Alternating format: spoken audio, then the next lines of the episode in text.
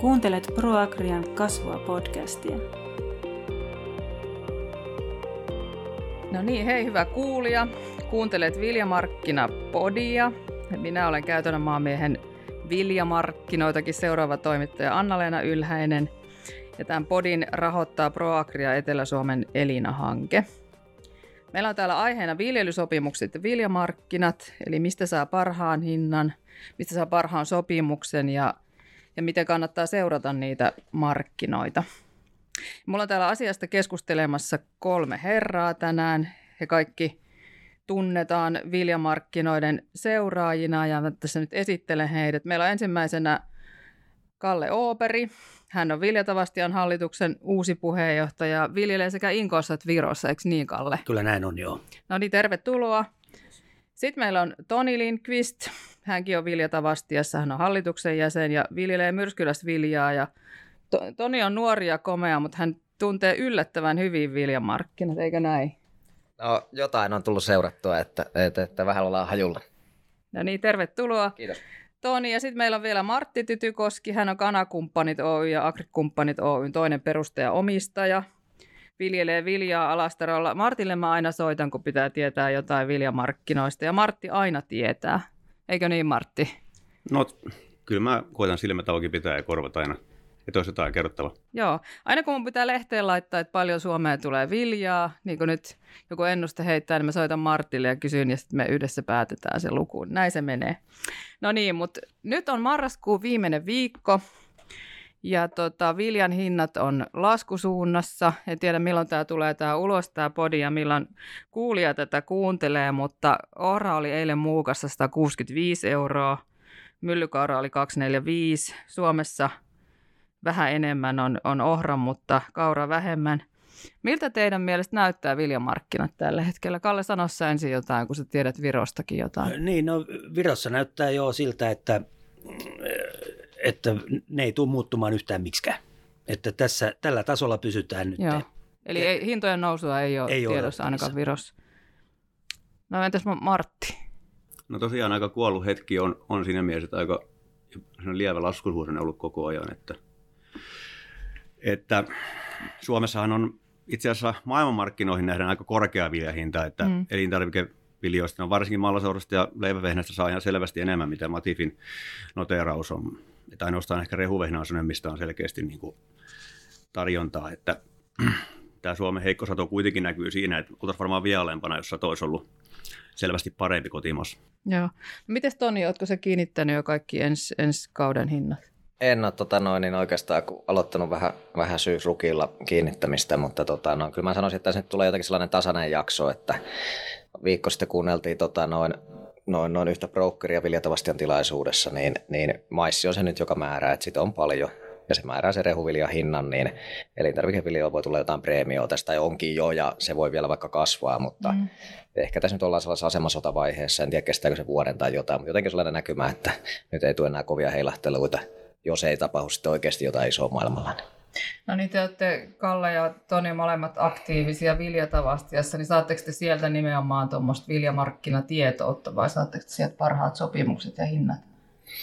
Tota, no, no, tämä oli vähän poikkeusta. Jäsenkokouksia oltiin saatu tosi hyvä puhuja, että, että, että kun oli, oli tota ihan alan ammattilainen, niin siitä tuli tosi paljon infoa, mutta no sitäkin kautta ehkä sitä tulee, kun keskustelee ihmisten kanssa, mm. niin, niin kyllä siellä No ei suoranaista markkinainfoa, ei tule sähköpostia, että se on sitten ne sen viikon tai päivän hinnat, mitä tulee, mutta, mutta, mutta tota noin, kyllä se perustuu siihen keskusteluun ja ihmisten kanssa, kanssa käymiseen. Mm. Soitteletteko te toisillenne sitten, muutkin kuin minä Martille, että mikä on nyt tilanne? No meillä on WhatsApp-ryhmä kyllä vilja, niin kuin Viljatavasti ja johtoryhmällä. Okei. Okay. Mutta mä seuraan Viron, Viron hintoja enemmän kuin Suomen hintoja ja mullahan tulee kerran päivässä tulee tekstiviesti, mm. mikä on ta- päivän tarjous. Kenen... Virtossahan se ja. kauppa tehdään silleen, että se tehdään aina päivän futurihinnan mukaan. Ja se on, se on futuri miinus jotain. Ja se hinta vaihtuu joka päivä. Joo. Keiden kaikkien tekstari sulle sitten tulee sieltä? No mulle tulee itse asiassa vaan se Skandagran tekstari, koska Joo.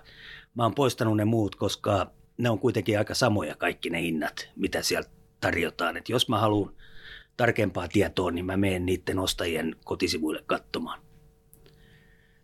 Sähän oot Kalle jakanut niitä tuonne Facebookiinkin välillä, se on mun mielestä arvokasta tietoa. Aika harva, mun mielestä sieltä tulee aina välillä sulta hyvä niin kuin, koonti, että mitä Virossa on hinnat, se on hyvä. Joo, no mä oon, mä oon tehnyt sitä jo, mutta nyt tähän on, rehuohra on 50 euroa halvempaa Virossa kuin Suomessa. Joo.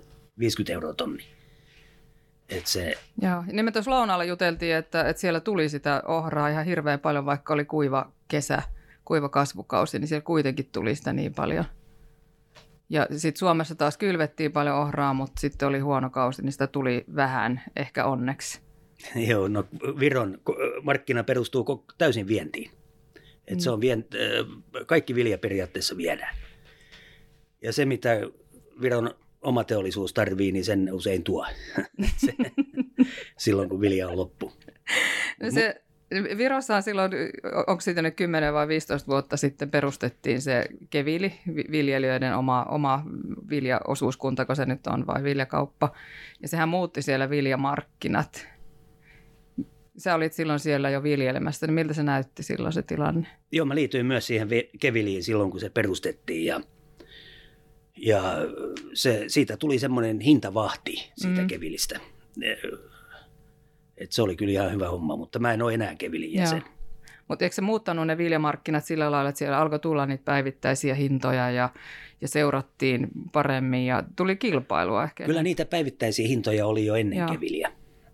Mutta Kevili sai sen aikaiseksi, että se oikeasti niin kuin se firmojen, ostajafirmojen tämä osuus niin kuin pieneni. Mm.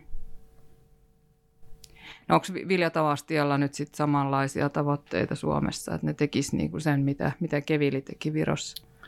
No ei ehkä ihan sama, samalla lailla, mutta kyllähän meillä on tavoitteena, että kasvettaisiin niin suureksi, että, että me pystyttäisiin vaikuttamaan markkinoihin. Joo. Jatketaanpas. Tuota, Oletteko te aina tuolla mielenosoituksissa, jos, jos tulee tota, ulkolainen ohralaiva satama ja muuta? Et pahoitatteko te mielenne siitä, että joku rehutehdas tuo ohraa tai maissia tai, tai muuta? Mit, mitä siitä niin pitäisi ajatella? No mä voin varmaan sanoa, että mä, mä en ole. Että meillä sen verran iso toi täysrehuvolyymi, mitä nuo kanat syö, että, että tota, jos Suomessa sai vilja liikun, niin, niin sit sitä on – on tietysti, voisi sanoa viljamiehen puolesta valitettavasti tuotava, mutta niin kuin Kalle tässä sanoi, niin se Viron ohrahinta tällä hetkellä mm. pitkälti määrittää sitä, että Suomessa vaikka onkin ohrapula, niin se hinta ei nouse. Samoin se Tonin mainitsema maissi on toinen, mikä, mikä on kuitenkin, millä voidaan korvata Suomessakin rehuviljaa. Joo, ja sehän on fakta, ne sun kanat kuolee, jos, jos tuota, niille ei tule rehua jostain, että sitä on pakko välillä tuoda. Joo, että kyllä niin kuin rehutehtaat sen raaka-aineensa tarvitsee, että, että tota, joka mm. tapauksessa ne sitten tuo sen, jollei sitä ole. Mikä siinä sitten on, että, että Suomessa viljamiehet, jos nyt voi käyttää tämmöistä termiä, niin miksi he eivät tee, myy ajoissa, miksi he eivät tee sopimuksia, miksi ne, sitä jemmataan sitä viljaa vuositolkulla? No ehkä pelätään sitä, että se voi seuraavalla viikolla vielä nousta kympisen hintaa, että sitä hinnan nousua pelätään, mutta siis se, että meiltä puuttuu se taho, että olisiko viljatavasti vaikka ensimmäinen, mutta kun me tarvittaisiin ne isot erät, mitä rehutehtaat hamuaa mm. itselleen, niin meiltä puuttuu se taho, joka kerää ja myy ne. Et siinä on yksi syy, että, että, että niin kysyntä ja tarjonta ei kohtaa. Aika monta laivaa seilaisi vähemmän tuossa sun taas, tota, no jos kysyntä ja tarjonta kohtaisi kotimaassa, niin, niin, niin mutta tarvitsisi olla ne isot erät jollakin tarjolla, mitä rehutehtaat hamuaa. Niin ehkä ei sitten myöskään seurata niitä viljamarkkinoita, että ei tajuta tätä – ei, ei käytetä sitä aikaa, että viljellään vaan ja sitten odotellaan, katsotaan mikä on hinta ja ei niin mietitä sitä kokonaiskuvaa. Onko se näin? No joo, kyllä viljelijöiden mun mielestä, jos ne keväällä kylvää eikä niillä ole siitä minkäännäköistä mm. sopimusta edes avohintasta, niin kyllähän siinä kohtaa ihan niin kuin omalla riskillä siihen leikkeen lähtee, että ei, ei siinä niin kuin ketään, ketään sit voi, voi syyttää.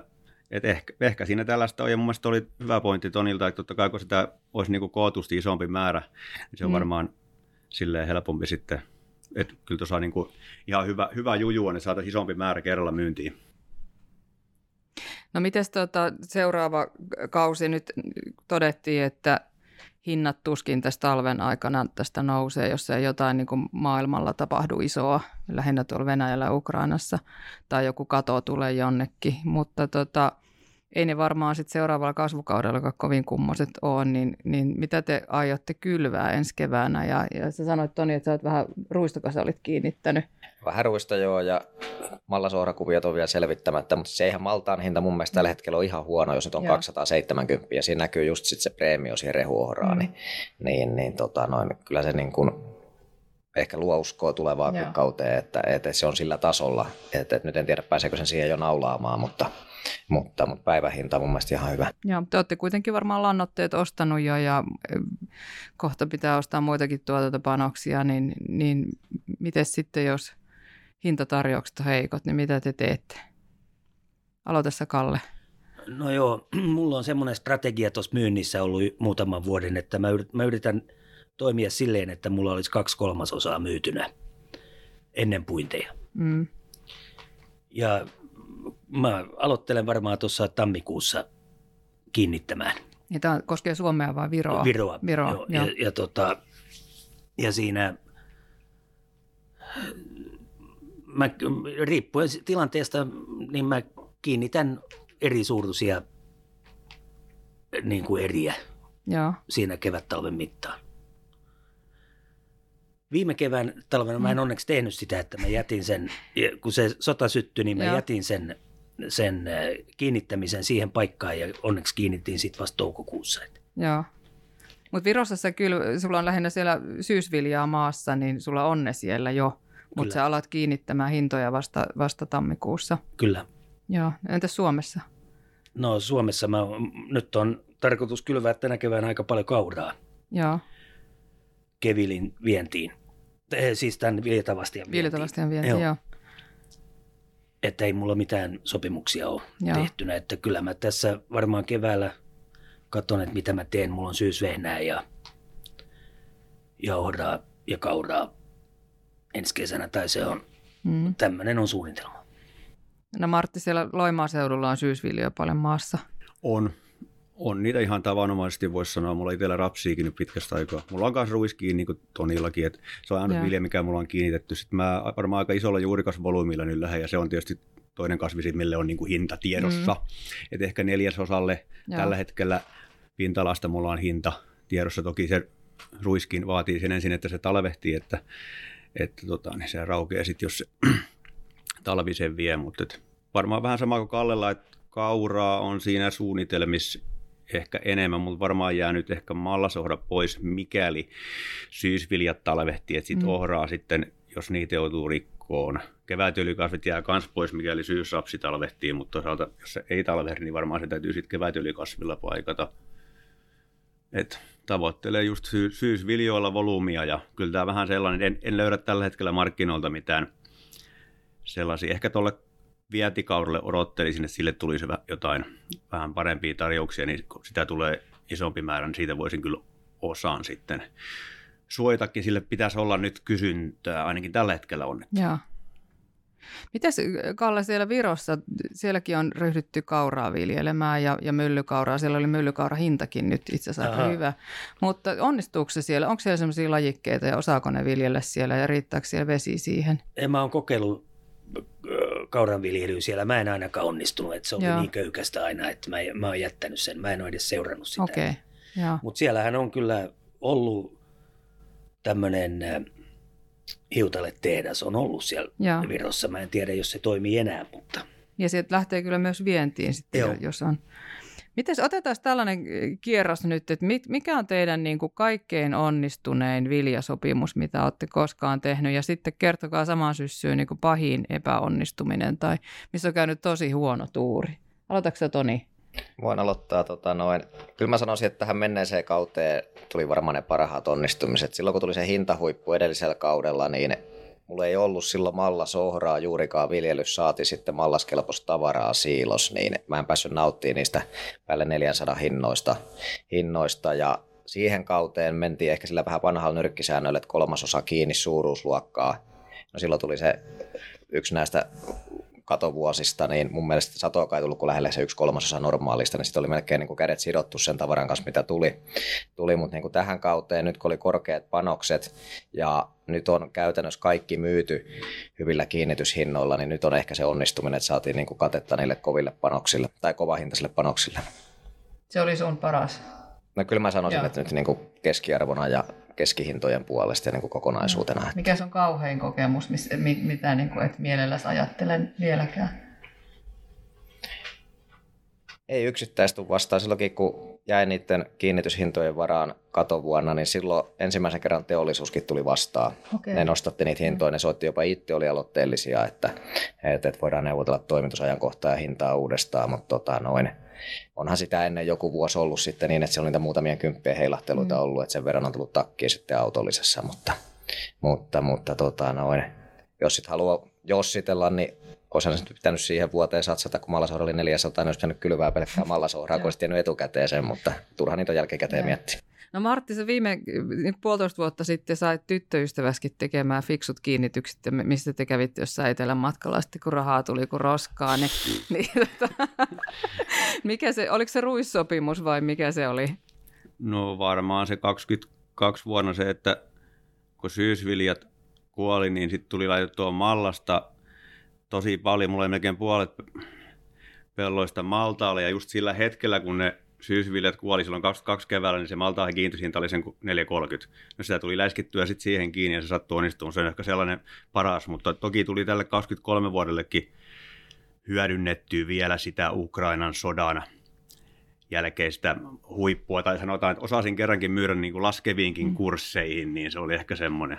Mutta kyllä ne epäonnistumiset varmaan tähän ihan samaan hurjaan pomppuun, Ukrainan sodan tuomaan pomppuun. Et mulla oli 21 vuonna aika hyvää satoa, mutta ei siitä ollut kyllä rippeet jäljellä, kun hyökkäyssota alkoi. Että niin kuin, tavallaan, jos miettii sitä, mitä jos kaikki olisi ollut siilossa vielä sinne kevät-talveen 22, niin kyllä siinä semmoinen sata tonnia varmaan, mm. mutta tietysti on helppo aina jossitella sitten, että kun kyllä yleensä ne syysviljat kuitenkin on tullut, niin myytyy, myytyy tota, syksyllä ja silleen vähän hakenutkin mm. just, että ne erät koittaa kiinnittää, joiden myyntitavoite on kuitenkin siinä syksyssä, että ei ole siinä kohtaa sitten ihan siinä markkinahinnassa. Sitten taas niiden erien kanssa, mikä ajattelen, nämä myyn ehkä vasta myöhemmin, niin sitten ne, ne voi jättää avo, avohinnalle. Niin sä myyt aina puinneilta syysvehnät ja rukit, että sä et jemmaile niitä pitkin. No en aina, mutta jotenkin se vaan on tullut nyt sellainen tapa, että tarvii siellä vähän kassaakin yleensä siinä kohtaa paikkailla ja se on ollut silleen, sanotaan, että on muutamia helppokäyttöisiä siiloja, niiden kahteen kertaan käyttö on hyvä, että pui niihin ensin syysvehnät ja rukit ja myyn ja selkeä vielä myöhäisemmät viljat. Joo, kyllä.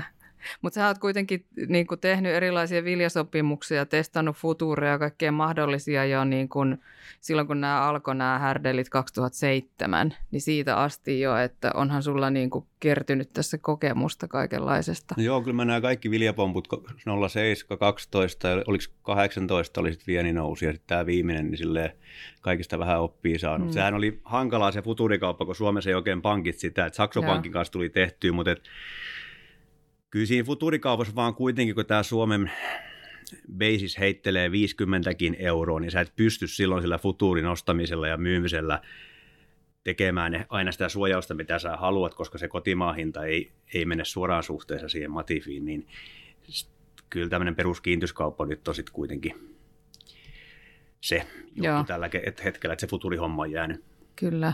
Mikä sun mielestä oli näistä niin kuin mielenkiintoisin pom- pompsi, mitä näitä nyt on ollut 2007 asti?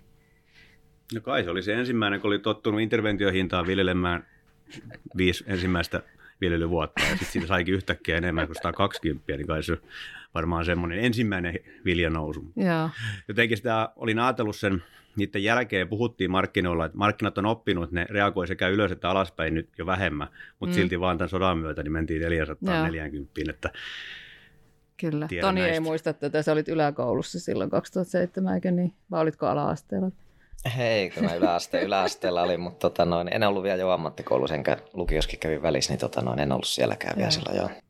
Mutta ehkä se on niin kuin teille kolmekymppisille niin se, että te olette elänyt koko ajan tätä vaihtelevaa viljamarkkinakautta, mutta me vanhemmat ihmiset, niin me muistetaan se aika, kun ei hinnat muuttunut yhtään miksikään, mutta teille tämä on niin normaalia. No joo, kyllä nämä hintavaihtelut on ehkä niin kuin se uusi normaali, mutta sen mä muistan niistä 2010-luvun tienoilta tai sieltä vielä tänne päin, mutta niin kuin 2017 asti, niin, ja se oli viimeinen vuosi, kun saatiin kevätviljoista satoa, sen jälkeen on mm. ollut niin kuin haastavaa kevätviljojen niin kanssa. on ollut niin, niin kuivaa. Niin, sinne osuu aina se kuukauden jakso johonkin väliin tai kolme viikkoa rutikuivaa, niin, niin, niin, se, että niillä matal- matalemmillakin hinnoilla oli mukavampi touhuta kuin kevätviljoista ja se tulee viisi tonnia. Kun katsoo vanhoja muistiinpanoja vanhoja lajikkeilla tuolla, niin, niin, niin, siellä on viisi tonnia, kuusi tonnia ja tällaisia lukuja, mutta niin kuin se, että nyt ollaan ihan uusilla lukemilla, niin niistä ei niistä kovista yksikköhinnoista ollut aina apua, kun mm. jo kerroin tämän. Joo. No onko sun tuota isä sanonut, että silloin kun hän viljeli, niin aina tuli kuusi tonnia, ja mikä sulla on?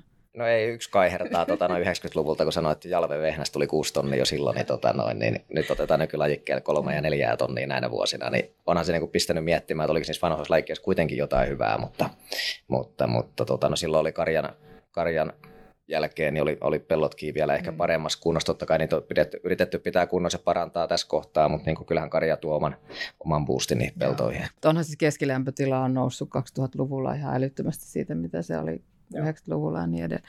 Mä kysyn vielä Kallelta, että mikä sulla on niin kuin tällainen mieleenpainuvin hintakiinnitys, ihan niin kuin paras onnistuminen ja sitten semmoinen, mitä et halua muistella? Joo, kyllä se on mulle kanssa tämä kevät 22, kun tuli kiinniteltyä mm. hintoja siinä toukokuussa, niin kyllä se on ehdottomasti paras onnistuminen mun uran aikana. Joo, mitä, mitä hintoja sä kiinnitit? Mä laitoin periaatteessa kaikki viljat kiinni silloin toukokuussa. Syysvehnän. Se, siinä mä vähän epäonnistuin, että mä, mä aliarvioin sadon määrän. Mulla oli aika paljon viljaa syksyllä vielä, mitä, millä ei ollut osoitetta. Että. Joo.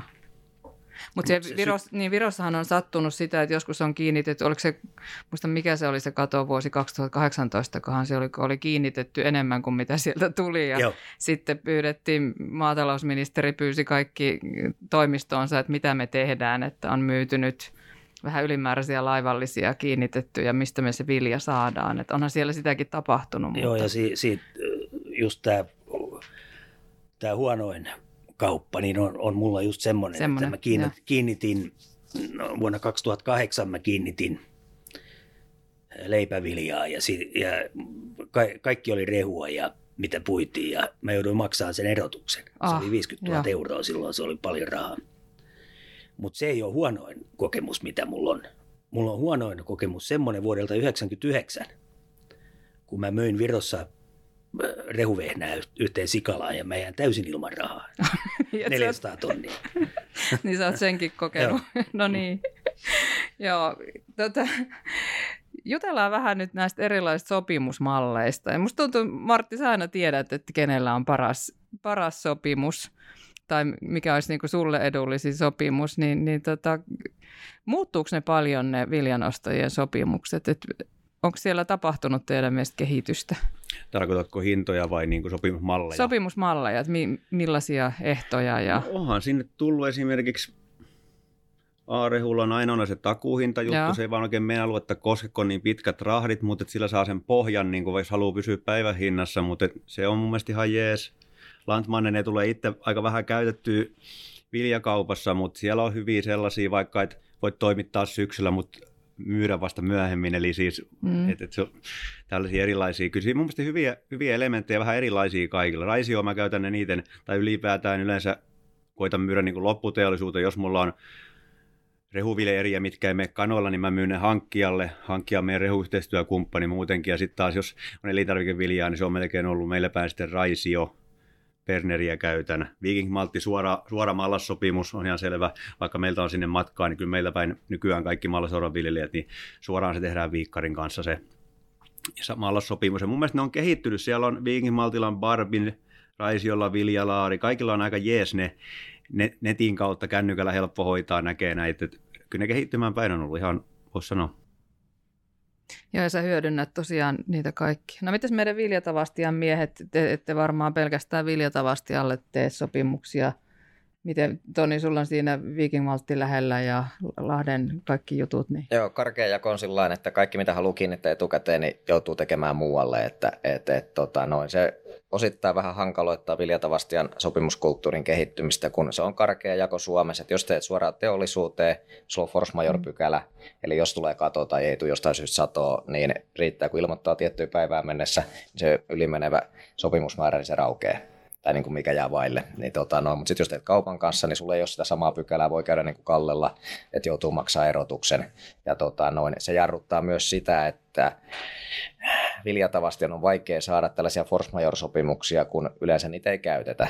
Ja suomalainen viljelijä on tottunut siihen, että se ei niin kuin kovaan paperiin laita nimeä, tai sitten siitä täytyisi oikeasti niin kuin hyötyä jotain. Että, että, että se on tällä hetkellä ehkä se kompastuskivi kivi tässä suomalaisessa mallissa, että, että, että viljelijät ei halua lähteä siihen kovaa paperiin, että maksaa sitten lompakosta, että jos, jos tulee se kato. Niin. Kyllä näissä kuitenkin vaihtelu on, että ei ne ihan noin kovia papereita kaikki mm. ole. Että esimerkiksi vaikka nyt Raisio, syysvehnä tai ruissopimus, niin jos ne on keväällä kuollut, niin ilmoitus sinne, että, että näitä ei ole ja se raukee sillä ylipäätään muutenkin elintarvikeviljasopimus tarvitsisi ehkä keskittyä vielä siihen, että sulla on sitten rehulaatusenakin sille joku hinta, jos sä kiinnität vaikka elintarvikekauden tai leipävehnän mm. hinnan, niin kyllä siinä tarvitsisi olla myöskin se rehuvehnän hinta sitten, että sä pysyt sä toimitat joka tapauksessa, sulla on sille kiinnityshinta joka tapauksessa, oli laatu mitä hyvänsä, että se, se olisi sellainen tärkeä, mikä ostajien pitäisi myös huomioida. Mutta kannattaa niiden ostajatahojen kanssa neuvotella ja mieluummin vaikka sähköpostitse tämmöisistä mitä jos tapauksista mm. ja siitä jää sitten mustaa valkoiselle, että et kyllä siellä kuitenkin, niin kuin, kyllä hekin haluaa olla joustavia sopimuskumppaneita ja tehdä sitä kauppaa, niin kyllä sieltä joustoa sitten kanssa löytyy. Joo. Miten Virossa, onko siellä erilaiset sopimusmallit kuin meillä? Öö, Mä en tiedä, mä oon tehnyt ainoastaan rapsil viljely, viljelysopimuksia. Mä en ole Joo. tehnyt viljelle koskaan, et en mä tiedä. Mä, te, mä teen vaan niitä myyntisopimuksia, en Ei, mä mitään viljelysopimuksia tee. Okei. Okay. Tässä, niin. niin sano vaan tonne. Niin tässä on vähän se kahtiinjako just, että mm. niin kun Mara sanoi, että nosti Raisio, niin Raisio on teollisuuden toimija. Niin kauan mm. kun sitä joustoa löytyy, niin se estää meiltä tämän sopimuskulttuurin kehittymisen mun mielestä, koska se estää ne kovat paperit jolla voitaisiin saada parempi hinta tai muuta, kuin viljelijä kantaisi sen riskin. Joo. Niin se estää kaikilta muilta, että siinä ei voi tulla tällaista kunnon viljan välittäjää tai muuta, koska sillä välikädellä on aina se kova paperi eteenpäin. Mm. Ja sitten, että sen pitäisi kantaa se riski siinä kokonaisuudessaan. Niin se riski pitäisi saada jollain lailla jyvitetty myös viljelijälle, niin sitä kautta saataisiin sitten parempia hintoja. Mitä te näette, että pitäisi täällä Suomen viljamarkkinassa tapahtua tai viljelijöiden päässä – päänupissa, että tämä homma lähtisi rullaamaan paremmin, kun aina väitetään, että viljamarkkinat ei toimi. Kyllä ne välillä ne toimii ja välillä Kyllä ne toimii. nyt toimii viljamarkkina mm. Suomessa. Että nyt Joo. tämä vilja hinta on noussut hyvin Kyllä. tässä syksyllä ja nyt Suomessa on hyvät hinnat verrattuna muuhun Eurooppaan, että, koska, koska on pula. Mm. Mutta tärkein homma viljelijälle on kyllä tietää se oma hinta, mitä se vilja maksaa itselle, se tuottaminen. Et silloin se on helpompaa se myyminen. No mun mielestä se, että viljelijät ymmärtää, että me ollaan niin kuin EU-markkinassa saari, että kun täällä on se 2,7 miljardin kilon kotimainen käyttö, niin mitä me enemmän sen yli tuotetaan, niin me ollaan ylitarjonnassa ja se on vietävä.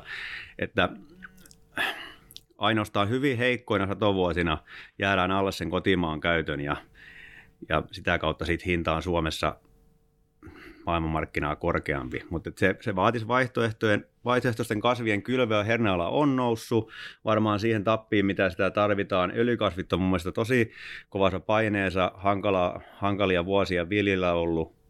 Hinta aika heikko tällä hetkellä. Juurikas ei voi määrää enempää kasvaa kumina on aika marginaalissa. Vaihtoehtoja on toki vähän, mutta se pitää niin kuin ymmärtää, että jos tuotetaan se niin kuin 2019 tuli 4 miljardia kiloa. Jos, jos sattuisi tulemaan hyvää kesää ja semmoinen sato, niin se, se sitten armotta kyllä näkyy. Se mm. pitää ymmärtää se, että täältä vieminen maksaa, mutta toki sitten taas myös tänne tuominen maksaa, jos täällä ei olisi ylitarjontaa. Mm. Mutta Virosta viedään puolet viljasadosta ulos, eikö niin? Ehkä enemmänkin. Ja siellä jokainen tietää, että se on vientimarkkina ja sillä siisti ja se homma toimii siellä.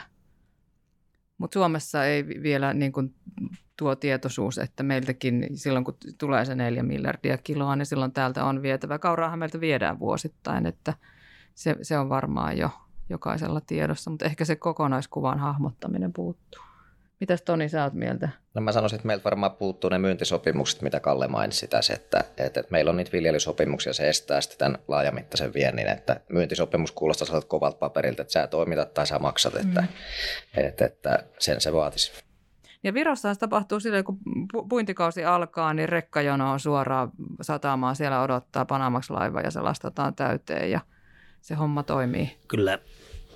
Ja Kevilistä, kun sä, sä tota noin, niin sanoit siitä Kevilistä, niin mä, mä otin vähän tietoa mukaan siitä Kevilistä, niin, niin Kevilihän on tehnyt kaksi uutta viljan vastaanottopaikkaa. Ne, on, ne maksoi 10 miljoonaa kappale. Maksaako ne itse vai saiko Ei, ne EU? EU-rahoitus EU oli 90 prosenttia. Okei. Okay. Ja, ja tää, nämä näytteet tehdään muutamassa minuutissa. Näy, niin kuin jos rekka tulee, niin se on muutamassa minuutissa, niin se ja. näyte on otettu ja analysoitu. Pitääkö sinne lähettää ennakkonäyte? Ei, ei mitään ennakkonäyte. 400 tonnia, siis 400 tonnia tunnissa nämä pystyy vastaanottamaan nämä. Siis yksi tämmöinen terminaali. Mm. Ja niitä, niillä on kaksi niitä. Se on, se on 16 rekkaa. Niillähän on niitä eurorekkoja ja. vaan, että ne on puolet meidän rekoista, mutta tota, se, on niin, se olisi kahdeksan rekallista tunnissa. Okei. Okay. Missä se on, tai missä ne on ne vasta? No ne on, totta noin, niin toinen on, on siellä lähellä, se on Röngussa, mm-hmm. ja to, toinen on Rodeväliä. Mutta ne, se on, ne on, on sisämaavarastoja Joo. kaikki. Ja sitten siitä ne kuskataan vielä, vielä tota satamaan ja sit laivalla maailmalle. Ja siellä ei, ei autoilijat ei kysele mitään kippiaikoja, vaan sinne vaan ajetaan. Joo. Et se homma toimii ihan eri lailla kuin Suomessa. No onko Vilja Tavastialla näköpiirissä jotain vastaavaa Suomeen? Saadaanko me muutettua meidän kulttuuri sellaiseksi, että, että meilläkin voisi olla jotain tämmöistä? Ei, en mä usko, että Vilja Tavastia siihen alkaa tuommoisia terminaaleja rakentamaan. Et meillähän on Suomen Viljava toimiva yritys, jota Virossa ei ollut silloin, että sen takia noi on tehty. Mutta kyllä Suomen Viljavallakin olisi kehittämistä tuossa niin vastaanottokapasiteetissa. Että mutta sitten toisaalta niin Suoma, Suomen viljelijöillähän on aika paljon varastoa itsellä. Että Kyllä. Se ei ole niin mm. kriittinen toi, ja. toi homma. Niin Virossa ei ole mahdollista se, että siellä olisi monen vuoden viljat maatilalla. Sinne mahtuu tasan yhden vuoden, jos, jos senkään. Että... Näin on. Joo mehän aloitettiin nyt vähän vastaavaa sadon korjuun aikaista vastaanottoa tota, noin viljevän varastoa ja sitten siinä oli mahdollista, kun se avattiin elokuun alussa, niin toimittaa myös vanhaa satoa, mm. niin sinne saa kahden vuoden tavaraa ja joku sellainen malli olisi varmaan sitten tulevaisuutta tai sitten niin kuin viljelijöiden pitäisi pystyä enemmän säilöä puinneilta sitä viljaa, että se on varmaan se loppuvuoden ongelma aina, että se pitää hinnat pitkään kurissa kurissa, kun tota noin, niin viljelijät pistää sen kolmasosan tai jotain puinneilta liikkeelle hinnalla millä hyvänsä, jos ei ole etukäteen kiinnitetty, mutta se on vaan pakko saada johkun, niin, niin, niin tällainen yhteisvarasto voisi ehkä olla sitten, että siellä on niin kuin osoite sille, mutta ei välttämättä vielä hintaa, että kauppa tapahtuu sitten myöhemmin. Niin. Kyllä. Miten nämä tota, nämä viljataseet, joita esimerkiksi Vyrri seuraa ja niistä tulee aina jonkunnäköiset arviot, että mikä on Suomen viljatase, niin seuraatteko te näitä ja uskotteko te niihin? Jotkut sanoo, että se Vyr on semmoinen valehtelijoiden klubi, niin mitä te olette mieltä? Mä, mä, katson, yle, mä katson aika usein Vyrin hmm. sivulta ne hinnat. Et mitkä, mitä, eihän ne varmaan ole, jos lähtee tarjoamaan viljaa, niin hinnat on varmaan eri, mutta siitä saa ainakin Suomen hinnoista niin kuin semmoisen käsity, käsityksen siitä, että se on siinä mielessä hyvä se niiden sivu. Joo. Mä luen ainakin sen Vilja viestin sitä Vyrin sivulta, mutta kyllä mä tuossa hinnoissa käydään tota kaverikohdassa sen Farm Facts-sivu, mikä on niin kuin Vyri päivittää kerran viikossa, niin se on niin reaaliaikana, niin sieltä pystyy nopeasti katsomaan kaikkien Suomen ostajien hinnat sillä mm. yhdellä silmäyksellä. Ai mikä sivu? Farm Facts. Okei. Okay. Sillä löytyy Googlesta.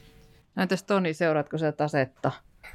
No, olen silmäillyt jo, se tulee nyt muutaman kerran aina esiin erinäistoimijoiden tilaisuus, tilaisuus, tilaisuuksissakin vuoden aikana, että tota noin, niin, noin, niin sillä tasolla olen seurannut, seurannut ja ehkä siinäkin se tuntuma, että no, saattaa pitää kutinsa ja mihin kaikki se perustuu, mutta ehkä siinäkin hämärtyy vähän se, että paljonko viljelijät pitää itsellä, ne pitää oman siemenen mm. ja sitten, että kuinka tyhjäksi laarit lasketaan muuten, että tota noin, niin onko siellä kuitenkin sitten sitä periaatteessa vaikka seuraavan vuoden siementä varastosta tai muuta, että, että se ehkä hämärtyy, jos joka tilalla on vähän ja vaikka 30 000 tilaa, niin, niin se ei ehkä kulje tilastossa mukana. Niin. Kyllä. En, en pidä hirveän, tai sille, en, en seuraa sitä tasetta. Hyvä se on niin tiedostaa siellä pohjalla, mutta en pidä ehkä hirveän luotettavana. Mm. Sille, että kyllä se mun mielestä semmoinen, siinä ihan hetkessä eläminen, että sä tiedät, niin kuin, että nyt vaikka, nythän me tiedetään kuinka paljon vaikka ruista ja syysvehnä on kylvetty tai ainakin kevät talvella se sa- tarkkaillaan mm. saadaan, niin oot niin kuin hereillä, että vappunahan me nähdään jo, että kuoliks ne vai eikö ne kuollut. Joo. Jos vappuna on hyvät syysviljat, niin ei niitä, okei okay, joku kuivuus voi viedä ne hiukan huonommiksi jollain alueella, mutta että sä tiedät se jo. Sama koskee siinä tuleeko touvot hyvin tehtyä, kysele kavereilta, seuraa sosiaalista mediaa, miten menee. Ja sitten, jos kesäkuussa on viileä ja sateesta, niin juhannukseen mennessä on pulla tuunissa. Siinä kohtaa täytyy olla hereillä. Mm. Jos juhannukseen saakka kasvukausi on ollut aika nappi, se rupeaa niin näyttää, että tämä on ihan jees ja vähän joka puolella, niin siinä kohtaa kannattaa ruveta miettimään. Ja siinä kohtaa, kun se lukee lehdessä, että viljasato oli hyvä, niin sä oot myöhässä. Tai jos se lukee KMS, että, että kuivuus vei sado. Ei se enää, se täytyy olla, niin kuin, täytyy olla reagointikykyä ja seurata itse. Joo. Miten paljon te käytätte aikaa päivästä tai viikossa näihin, että onko se niin joka päivä mielessä ja hintatietoisuus ja muut? Aloita sinä Toni, minkä verran käytät päivässä aikaa? No jossain vaiheessa käytin enemmänkin, tota, noin, kun oli suoraan basis noterattuja mm. sopimuksia, niin, tota, noin, niin sitä seurasit, lyökö tämän päivän hintaa kiinni vai huomenna vai antaako vielä olla, niin silloin tuli seurattua tosi aktiivisesti. Nyt tosiaan kun vaikuttaa, että on vähän tällainen asemasotavaihe, niin nyt on tullut seurattua vähemmän, että, että, että ja sitten vähän yrittänyt hahmottaa, että mitä kaikkea pitäisi seurata ja sitten kun ottaa vielä mukaan lannoitteet ja polttoaineet, niin tota, noin, meiltä puuttuu ehkä sellainen yksi yrittäjä, siis toimija mm. alalta, että joka koostaa sitä niin, että pistäisi jonkun viikkoraportin tulemaan.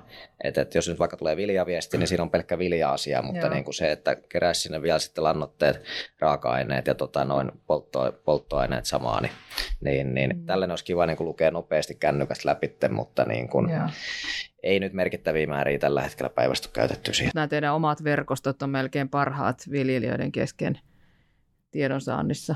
On siis jo enemmän, ehkä tulee sitä kautta tietoa, että joku mm. soittaa, että nyt on tällainen muutos ja sitten vaikka just markkinasta ja muuta. Joo. No entäs Kalle, sä saat päivittäin tekstarin Virossa, missä sä näet hinnat? Mulla, mä semmoinen 50 minuuttia päivässä mä, mä pistän aikaa tuohon ja mä, mä katson ihan pörssihinnankin aina välillä, että en mä nyt joka päivä ehkä, mutta, mutta jos on muutoksia tulossa, niin mä katson, mulla on Agritellin appi puhelimessani. Niin, mutta sen mä, mä haluaisin sanoa vielä tuosta viljan hinnasta, että se, nehän ei ole pelkästään nämä, mitä Martti sanoi, nämä, nämä viljelyolosuhteet, mitä vaikuttaa viljan hintaan, että siihen vaikuttaa ihan päivän uutiset. Mm. Että viljapörssihän toimii ihan niin kuin mikä pörssi tahansa. Joo. että siinähän on, sen huomasi tästä Ukrainan sodasta, ei se viljamäärä muuttunut miksikään, mutta, mutta pelko oli kova, että nyt loppuu vilja Joo, siis totta kai maailmanmarkkinahinta mm. määrää sen niin kuin tasoon, mutta että lähinnä se, että kummalla puolella pasista niin ollaan, niin sillä pystyy ehkä sitten tekemään vielä siinä kesällä jonkinnäköistä mm. kauppaa. Joo. Tämä on just, just näin, että, että tota, tosi paljon vaikuttaa nämä uutiset ja, ja muut puheet. Suomessahan varmaan eniten vaikuttaa se, mitä Martti on kirjoittanut Facebookiin, niin sitten sitten muutkin ymmärtää olla hereillä. Me, meidän tota podcast-aika alkaa tässä loppua. Kiitos tosi paljon tästä keskustelusta. Antakaapa vielä jokainen viimeinen vinkki nyt, että mitä, mitä tuota meidän podcastin kuuntelijan kannattaisi nyt ruveta viljamarkkinoiden ja sopimusten ja hintaseurannan suhteen tekemään. Toni, aloita sinä. Mä lainaan vähän Kalle, että laskee ensin se oman tuotantokustannuksen, niin kyllä se on niin hyvä tekijä, että sitten kun katsoo, että on riittävästi voittoa, niin uskaltaa ehkä myydä eikä mieti sitä, että miten se hinta voi olla huomenna. Kyllä, näytäisi Martti rohkeutta vaan. Nyt on ehkä vähän semmoinen tylsempi hetki, mitä tässä on pari vuotta ollut tässä kiinteismarkkinoilla, mutta et tekee rohkeita päätöksiä siinä kohtaa, kun siltä tuntuu. Kalle. Joo, kyllä mä edelleen sanon sen, että, että katsoo vähän, että mihin hintaan on tullut panokset ostettua ja pitää sen mielessä aina, että hömppää on aina myös vaihtoehto Suomessa, että siitä maksetaan hyvin. Se on hyvä vaihtoehto. Kiitos paljon.